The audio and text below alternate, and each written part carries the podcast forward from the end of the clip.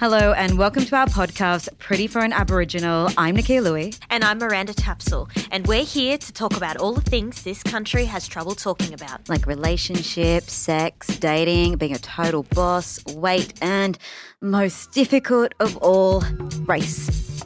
I received a lot of letters from young women saying, finally, there's somebody who looks like me. Okay, let's start. So, Taps, we talk a lot about being a boss, Yes, right? And what it is to be like a boss biatch. Boss Queen. I'm still torn on how I feel about that word. But anyway, we talk about what it is to be a boss, what it is to be successful, and how does one make it to the top and what even is the top. But today we're talking to Marina Go. So, how does a Chinese Australian girl from the suburbs go from editor of Dolly magazine at 23 to the top of the rugby league industry, an industry founded on men? Throwing a ball around and running at each other on a field. I still don't quite understand it. I'm guessing she's got her shit together. Cannot wait to talk to her. Marina, go.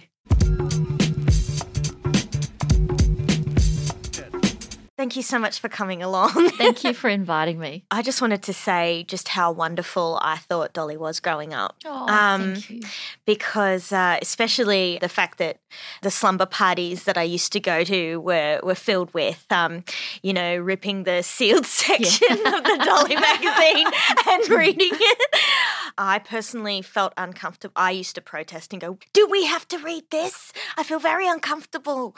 Um, but uh, at the same time, like let's be honest, my my mum and dad weren't really going to have the talk with me. It was way too awkward for them. Uh, so it was kind of it was kind of my way of understanding my body, how it was going to change. Like because I was flat chested for ages as well, and all of a sudden, bam, fourteen, I just had I just had breasts. So uh, reading reading Dolly was a really great way to understand like where I was at in in my puberty. Do you know um Dolly? It was Dolly Doctor that taught me the word pubic. yeah, but I didn't. Actually, I shouldn't laugh because that that taught me what pubic was too. well, I didn't know what pubic actually like. I didn't know that was word, and so I remember reading Dolly Doctor and that like the the sealed section with my friends, and I thought it was just a typo. And I thought they meant public. yeah. so I went around like asking everybody, "Have you got your public hairs?" Yeah, I think my public hairs were coming in, and it was just like, and I'd like like pointing to my underarm and things like that. So I don't know, maybe maybe maybe like a like a little kind of um, appendix for Dolly Doctor could be a good idea for like the fools like me. Okay, so you got the role of Dolly editor at age twenty three, Mhm. um, which seems like a ridiculously young age. So. Like, when did you know that you wanted to work in magazines? Well, my strange little story for a strange little high school girl is that I decided when I was 16 that I wanted to be the editor of Dolly magazine. So I actually, it was actually a career choice. So, you know, other people were saying, I want to be a journalist. or I want to be a scientist, um, and I said I want to be the editor of Dolly magazine. So, I that's that's why I became a journalist, not the other way around. So, I um, ended up getting a cadetship and doing all those sorts of things. But the whole time, I just was telling people I wanted to be the editor of Dolly, which went looking back, I think must I must have looked like such an idiot. But I just told everybody. But the benefit of telling people what you want is that at some point they'll hear about this job that you want, and then they'll tell you about it. And the thing about um, editorships of magazines is that they're not advertised, so it's only people in the know who know that they're available. Um, I was a feature writer. I was actually doing the women's pages. There used to be women's pages in the Daily Mirror a long time ago, back in the 80s. Um, and so I was a journalist for the women's pages. And my features editor was this fantastic woman, Jenny Gilbert, who had heard that they needed a new editor for Dolly magazine. And she'd heard me talking about it every day for years. Right? So, so she said, You have to go for this. Um, and I, of course, you know, when you're 23 and you think you can you can change the world, right? So I didn't even think, oh, maybe I can't do that. I just thought, yeah. So I applied, uh, and I got down to the last two, but they took the internal candidate. But then they asked me to be the deputy editor, uh, and then six months after I started there, the editor who was English went home to the UK and they gave me the job. So I was there, I was 23 years old. I couldn't believe it. It was the job of my dreams.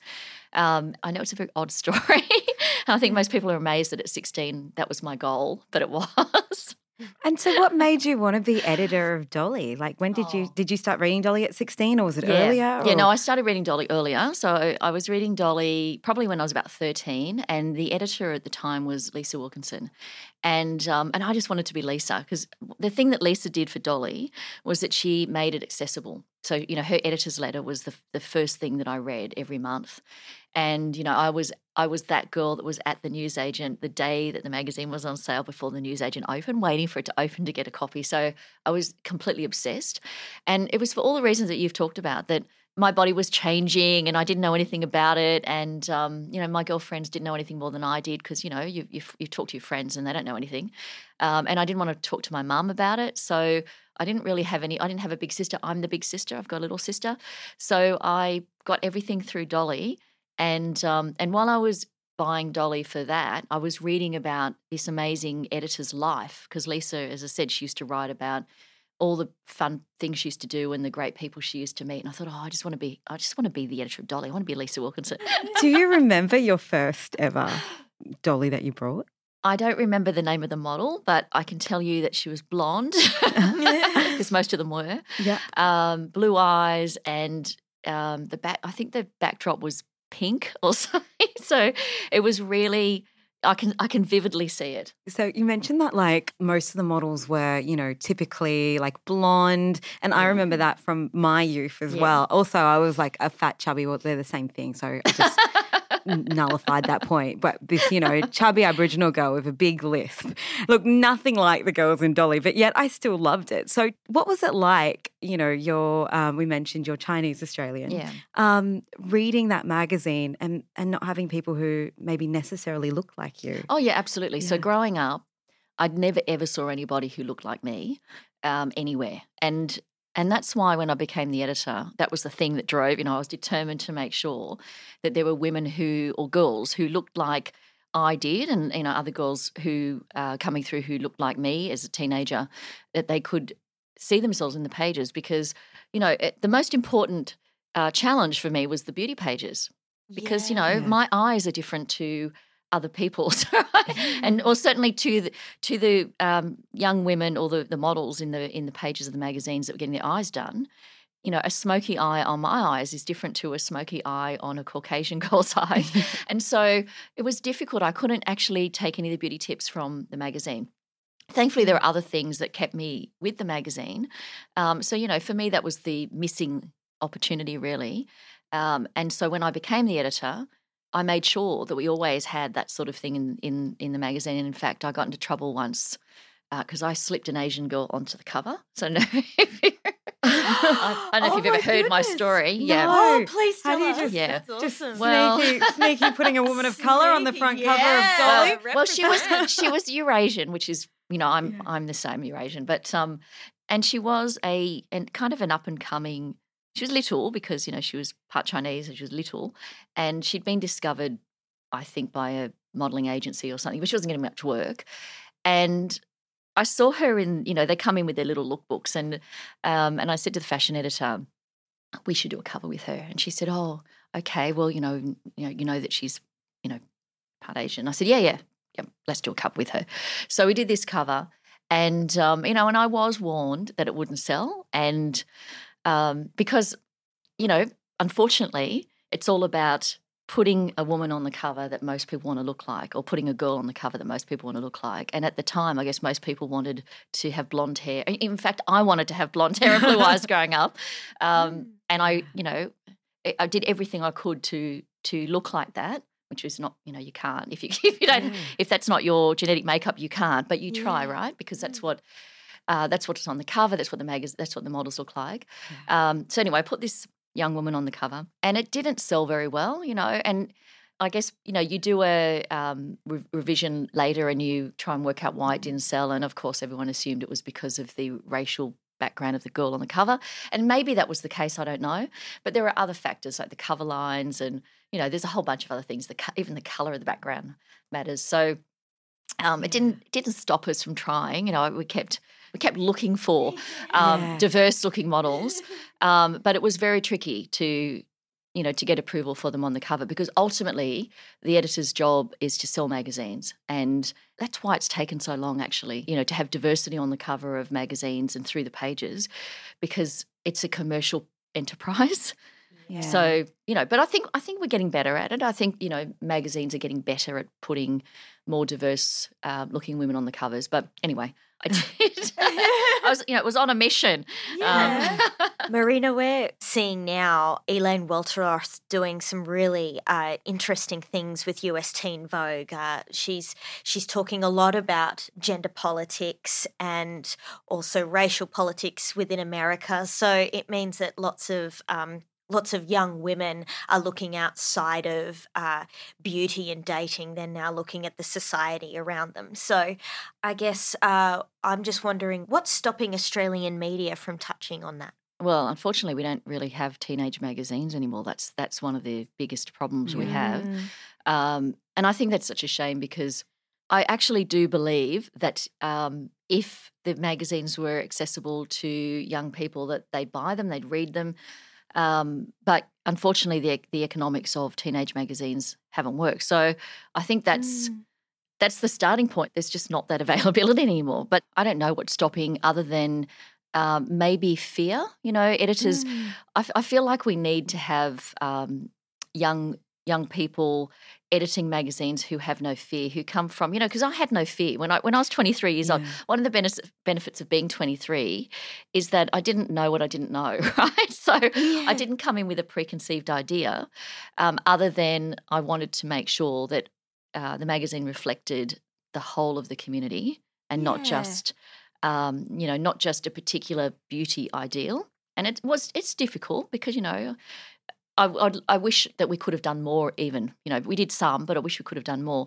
And I think it is fear of um, just fear of failure more than you know. There are not that many jobs anymore in media, so the people that are in those roles are holding on for dear life, and I think it's making Mm. them risk averse, which is unfortunate because you know, Miranda, as you said earlier.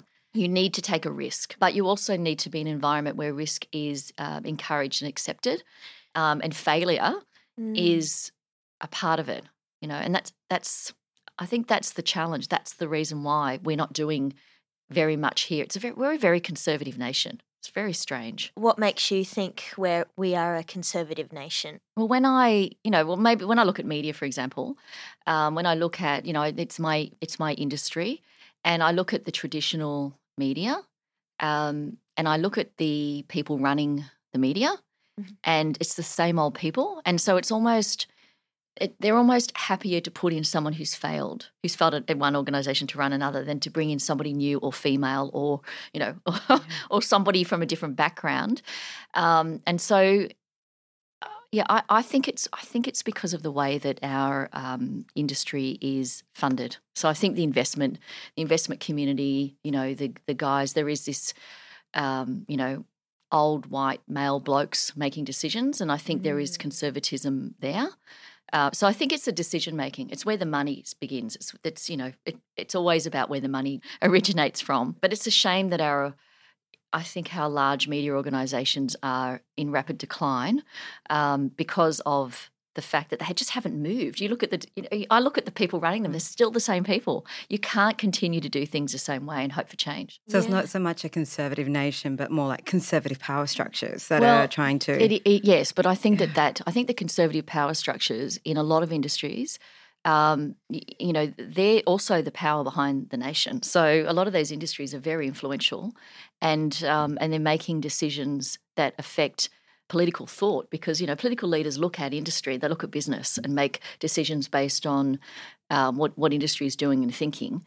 So I, I think we're, you know, I, well, I look at our prime minister and I think it's a real shame that he doesn't have more courage, you know yeah. Yeah. because he because you know I I um, met Malcolm many many years ago, and um, I think he's he he had some really strong views that um, I support, and I, I feel I just feel it's a shame that he's not talking about them. You know, and I, and I think that's the fear, the conservatism um, that's come once you're in a position of power. And I don't know with him whether it's so much wanting to hold on to the role because you know he's a very successful man in his own right, um, or whether it's political pressure. But I, I just I just think it's a shame that when people get into positions of power, that sometimes they change the way they think and feel because that's your moment, right? This is your moment where you're Mm. actually able to then, you finally can do what you want.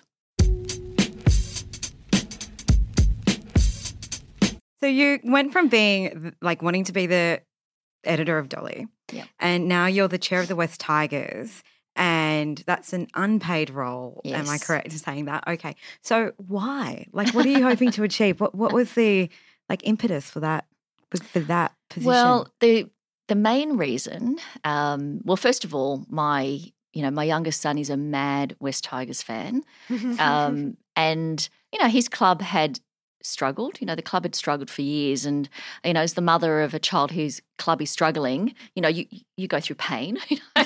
so, um, most people just go and like volunteer at the sausage sizzle. They don't become chair of the club. well, like, the, well, the other the other reason too is that I'm really passionate about gender diversity, and um, and I have been for many years because again, you know, red red rag to a bull for me is if you say that um, you know I can't do anything or a woman can't do anything or you know or or a, somebody with a Chinese background can't do, I'm going to do it, right? So.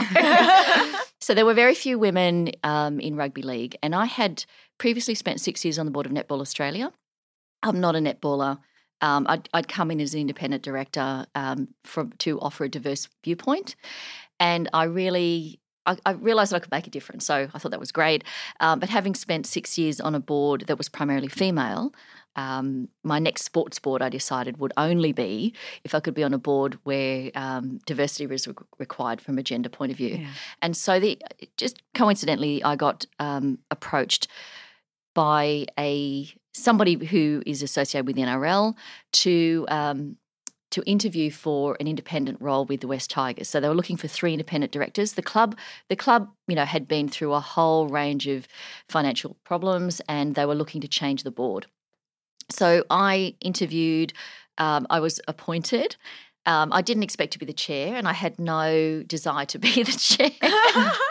but at the first board meeting, the board appointed me chair, um, and I was a bit shocked and almost, you know, I was in that position where I thought, oh, I don't, I don't know if I can do this. And then I thought, you know what? How often, how often does a woman get the opportunity to chair a board for a start, but secondly, chair a board in a in an industry or a sector, or, you know, particularly a sport like the NRL, uh, which is so heavily male dominated. So I thought I have to take my own advice. I always tell women that you have to back yourself and go for it. You say yes, you work it out, and if you get offered an opportunity to do something in a man's world, you have to do it. You actually have to do it because somebody has to do it for the rest of the women, right? yeah, because if not, like someone worse will. Yeah, well, well, yes, well, yes, yeah, or, or no one will, Or no And- one will, which is even worse, right? So for me, it's even worse because I would prefer to have, you know, I think a lot of us say, and you know, and we don't. It sounds like um, it's a funny thing to say, but it's true that um, the definition of equality will be when there are as many mediocre women,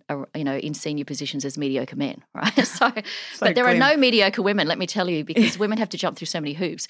So I've decided that I, you know, I would do this. Um, if if not for me, then for other women, um, and I and I really love it. But also, I have so many young women that come up to me now and say, "I, you know, I'd like to be the chair of the West Tigers one day. I'd like to be the chair of a football club." And I think fantastic because that means that as a role model, I've been able to uh, make make something possible for other women. So I hope I hope that um, more women get the opportunity to do things like this. NRL still has a pretty, you know, it, it doesn't have the best reputation when it comes to its treatment of women. Um, Yeah. it's pretty scary. Why do you think, as a society, as like an as an Australian culture, we still accept this?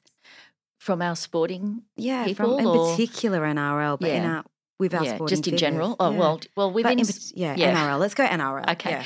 Um, well, I don't. I don't think we accept it. I think, unfortunately, it happens.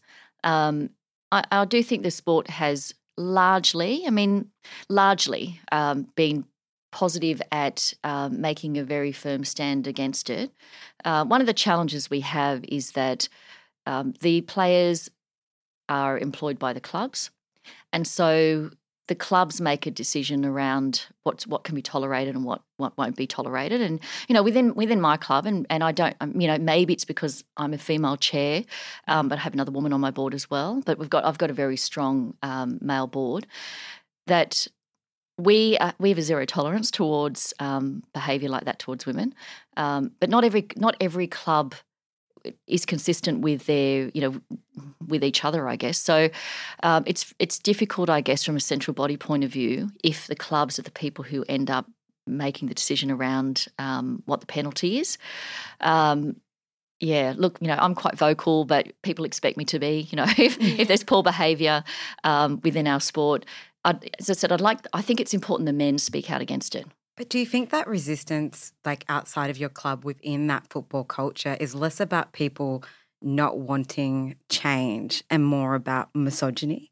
And that having women in higher levels of executive power, uh, you know, it, it kind of represents, you know, someone intruding into that old boys club. I mean, you've had Alan Jones, you know, was one of the people who've kind of come after you, um, you know, with accusations. Yeah, I know, right? Um, you know, and and I think you know, would you say that that trickle down of that misogyny is the abuse um, of and harassment and, and, maybe you know that toxic culture that you see of uh, certain players towards women and the treatment of women? Mm. so would you say it it's it's more misogynistic than it is a resistance to change? Oh, look there's definitely some you know I, I, would call it unconscious bias and that's probably being generous. Um, so there's definitely some people who believe that they um, are not treating women differently. Um, but you know, it definitely comes out, and it comes out in even the quotes. I mean, I read quotes in the paper, and people, you know, there are quotes from people saying um, that woman should be that woman should be sacked, and and you know, I'm looking for the reason why, and I can't find it. You know, yeah. I think, but but of course, it's got nothing to do with my gender. So yes, I think there's some of that in there, absolutely. Um, and I and I, but I think in many ways they don't even realize. I think people don't realize. I don't. I don't know if they did. You know, they uh, deliberately set out to be like that. I think it's just the way the culture is. So we've got a long way to go, I think, as an Australian culture, um, in terms of understanding that there is so much unconscious bias and and trying to change that.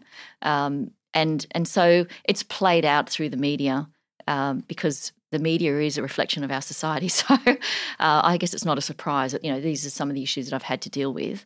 Um, but you know, look, they'll tell you it's because it's not not about that. It's because I'm just I'm just hopeless, and so therefore, but you know, look, I'm on other boards, and they don't seem to think I'm hopeless. So, uh, Marina, how do you uh, prepare to be thick-skinned? I I think I think I've got a thick skin, but then other days I just feel really vulnerable. So how do you, yeah. how do you, what what's your what do you say to young women? Um, it is the most common question that I get actually because it goes back to confidence. I think, mm-hmm. um, and and so I just I mean I say to women back yourself, but clearly you know it's easier said than done. Um, and I've you know I've always backed myself. Um, and I just say to myself, you know, well, what's the worst thing that can happen, really? What's the worst thing that can happen? And if it's and if people are writing um, things about you that are untrue or saying things about you that are untrue or that are very clearly designed with an agenda, mm. um, I look at that and I think, well, inevitably they're going to look stupid. Um, and what I find now is that I just take the high road. So um, I just ignore it. Uh, I don't read a lot of the negativity mm. either. So sometimes I find out that somebody's written something about me because, you know, one of my directors might ring me and say, Oh, you know, have you checked the paper today? And I just go, you know what? I'm not going to read it. Mm. Um, and if I don't read it, it doesn't it doesn't touch me. Um, if it's something that is, you know, that is true about the club and it's a crit- fair criticism, then of course we'll deal we deal with it. Uh, but if it's just, you know, an attack on me, um, I just don't read it. I had a lot of people around the time of the, you know, the Alan Jones incident. um, because Alan was um, trying to incite um, a rally to get me sacked. Um, and wasn't it, very successful. No. Well, but again, Sorry. Yeah. But yeah. again, I looked at it and I thought, well, you know, it, this will be interesting to see what happens. Um, what actually happened was a lot of our fans and members piled on social media to defend me, and you know were horrified by the treatment. Um, and that's probably the best uh, that's the best outcome. So I just ignore it and um, back back myself, stay true. I think it's really important to stay true, Yep. and um, and then just you've got to keep going because if you start to second guess yourself, then you lose your strength. But I don't look. I don't know why. I don't know how I became resilient. I don't know. I mean, look, maybe it's because I was in the media, and the media is a male-dominated industry too. And I started Yeah. in newspapers, where really back in the day when I was in newspapers, um, there was definitely a hierarchy of you know what men did and what women did, and you know, as I said, I was on the women's section writing, you know, from a very young age. Oh my gosh. yeah. Like Mad Men. yeah, yeah, yeah.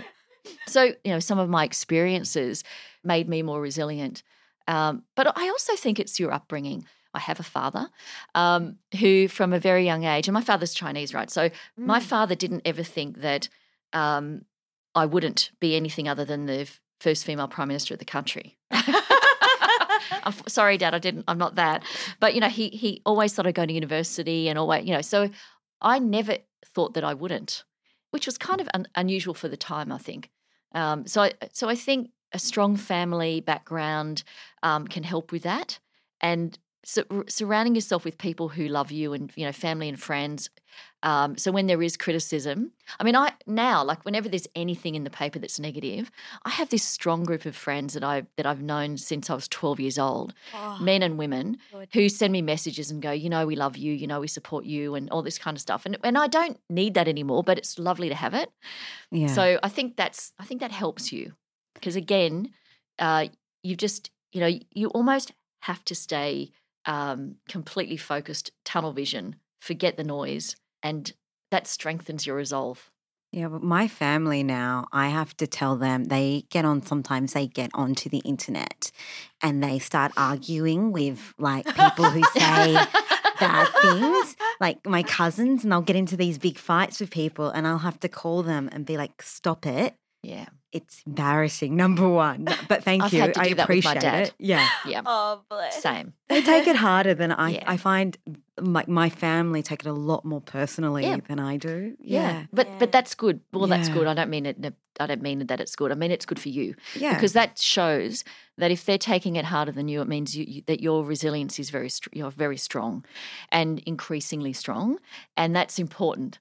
Um, Mm. but people who are not you feel the pain of it more than you do, and I feel the same with my family. So my dad gets really upset if he reads something or hears something about me in the paper, and unfortunately, it's quite regular.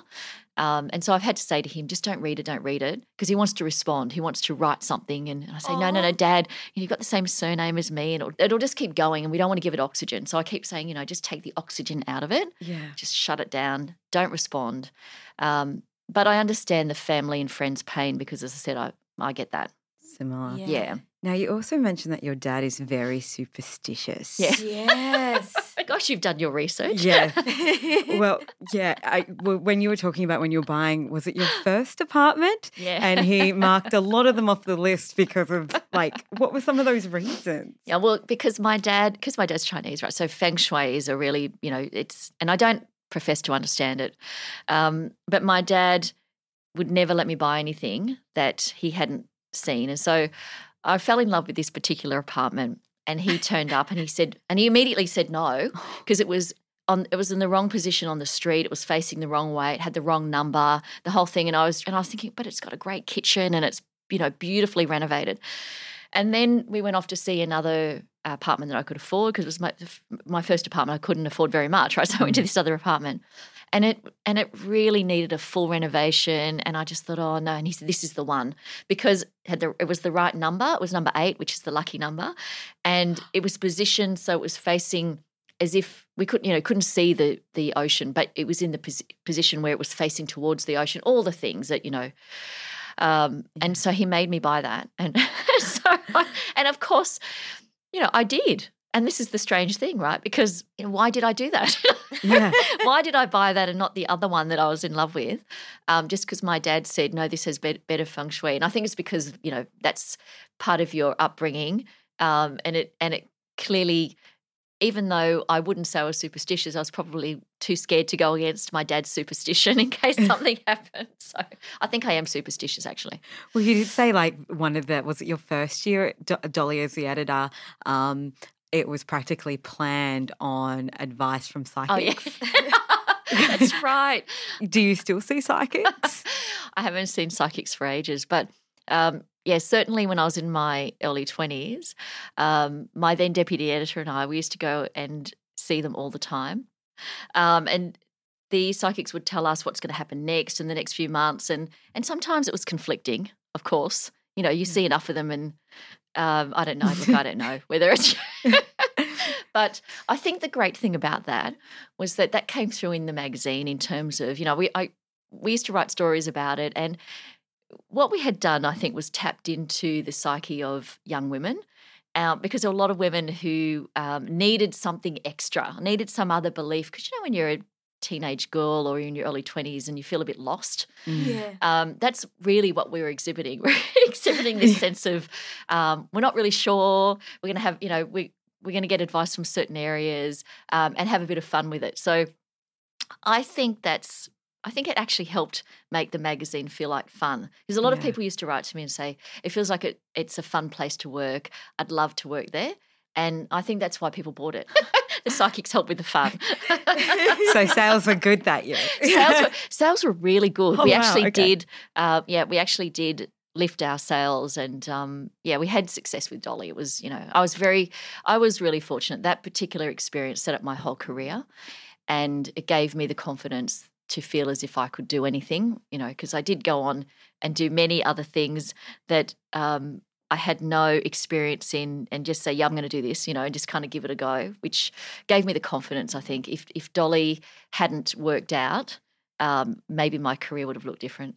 And do you think you would have had that confidence? Like, and what I'm I'm loving from you is this idea you have to back yourself. Have to you know, if no one, if you don't do it, no one else will. That's right. Do you think you would have had that confidence to back yourself if if you how do I put this? I don't want to be I don't want to make assumptions, but if you weren't outside the mold, so to speak, if you Yeah, weren't, you know, that, you know, kind of Asian, Yes. Australian, you know, wanting to see something different, having that Yeah. naivety. Um, yeah. do you think we've we've not kind of being from like not coming from the inside comes a lack of that expectation? Yeah, I think so. I think uh, you know I call it the kind of challenger model, um, and uh, so you know you're challenging the norm, and I've all I, I guess I've always done that, and it's because I have been outside the norm. Um, you know, I, I, I didn't look like the girl on the cover of magazines, um, and you know, and when you're going through high school. All the boys are in love with the blonde hair, blue eyed girl. In fact, my best friend was blonde hair, blue eyed, and all the boys were in love with her. And you know, so all those sorts of things. Um, and so you do, you know, you, I, I, I guess you do um, have to try harder, work harder, think differently uh, to try and get to get to where you want to get to because it's not um, you don't feel like it's an automatic thing. So my whole career has been like that actually. Um, you know, I wanted to be the editor of Elle, for example, when I uh, after Dolly, and I was told by the publisher that there was no way that he was ever going to give me Elle because I didn't have any experience in fashion.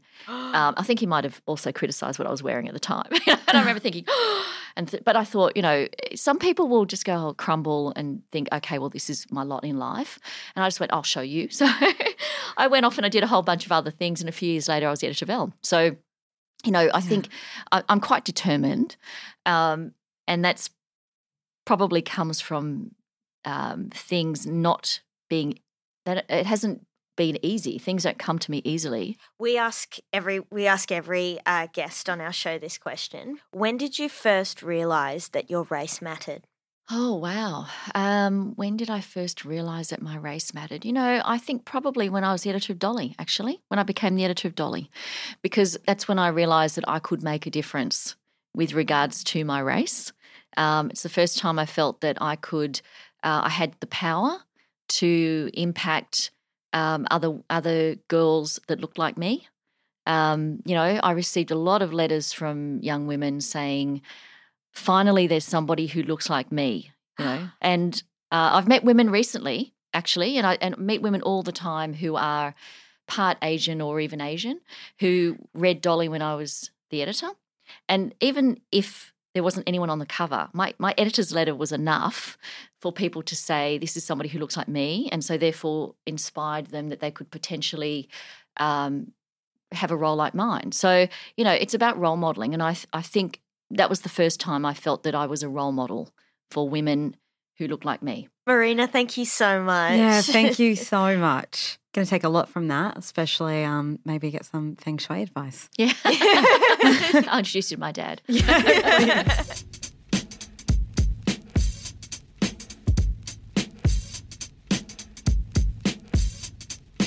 We'll be back next week with Pretty for an Aboriginal. But until then, tell your friends about us or, you know, your acquaintances or that person you're creeping on on Insta. Slide into your DMs with our podcast. I'm sure it will score you points. Creeping is so wrong.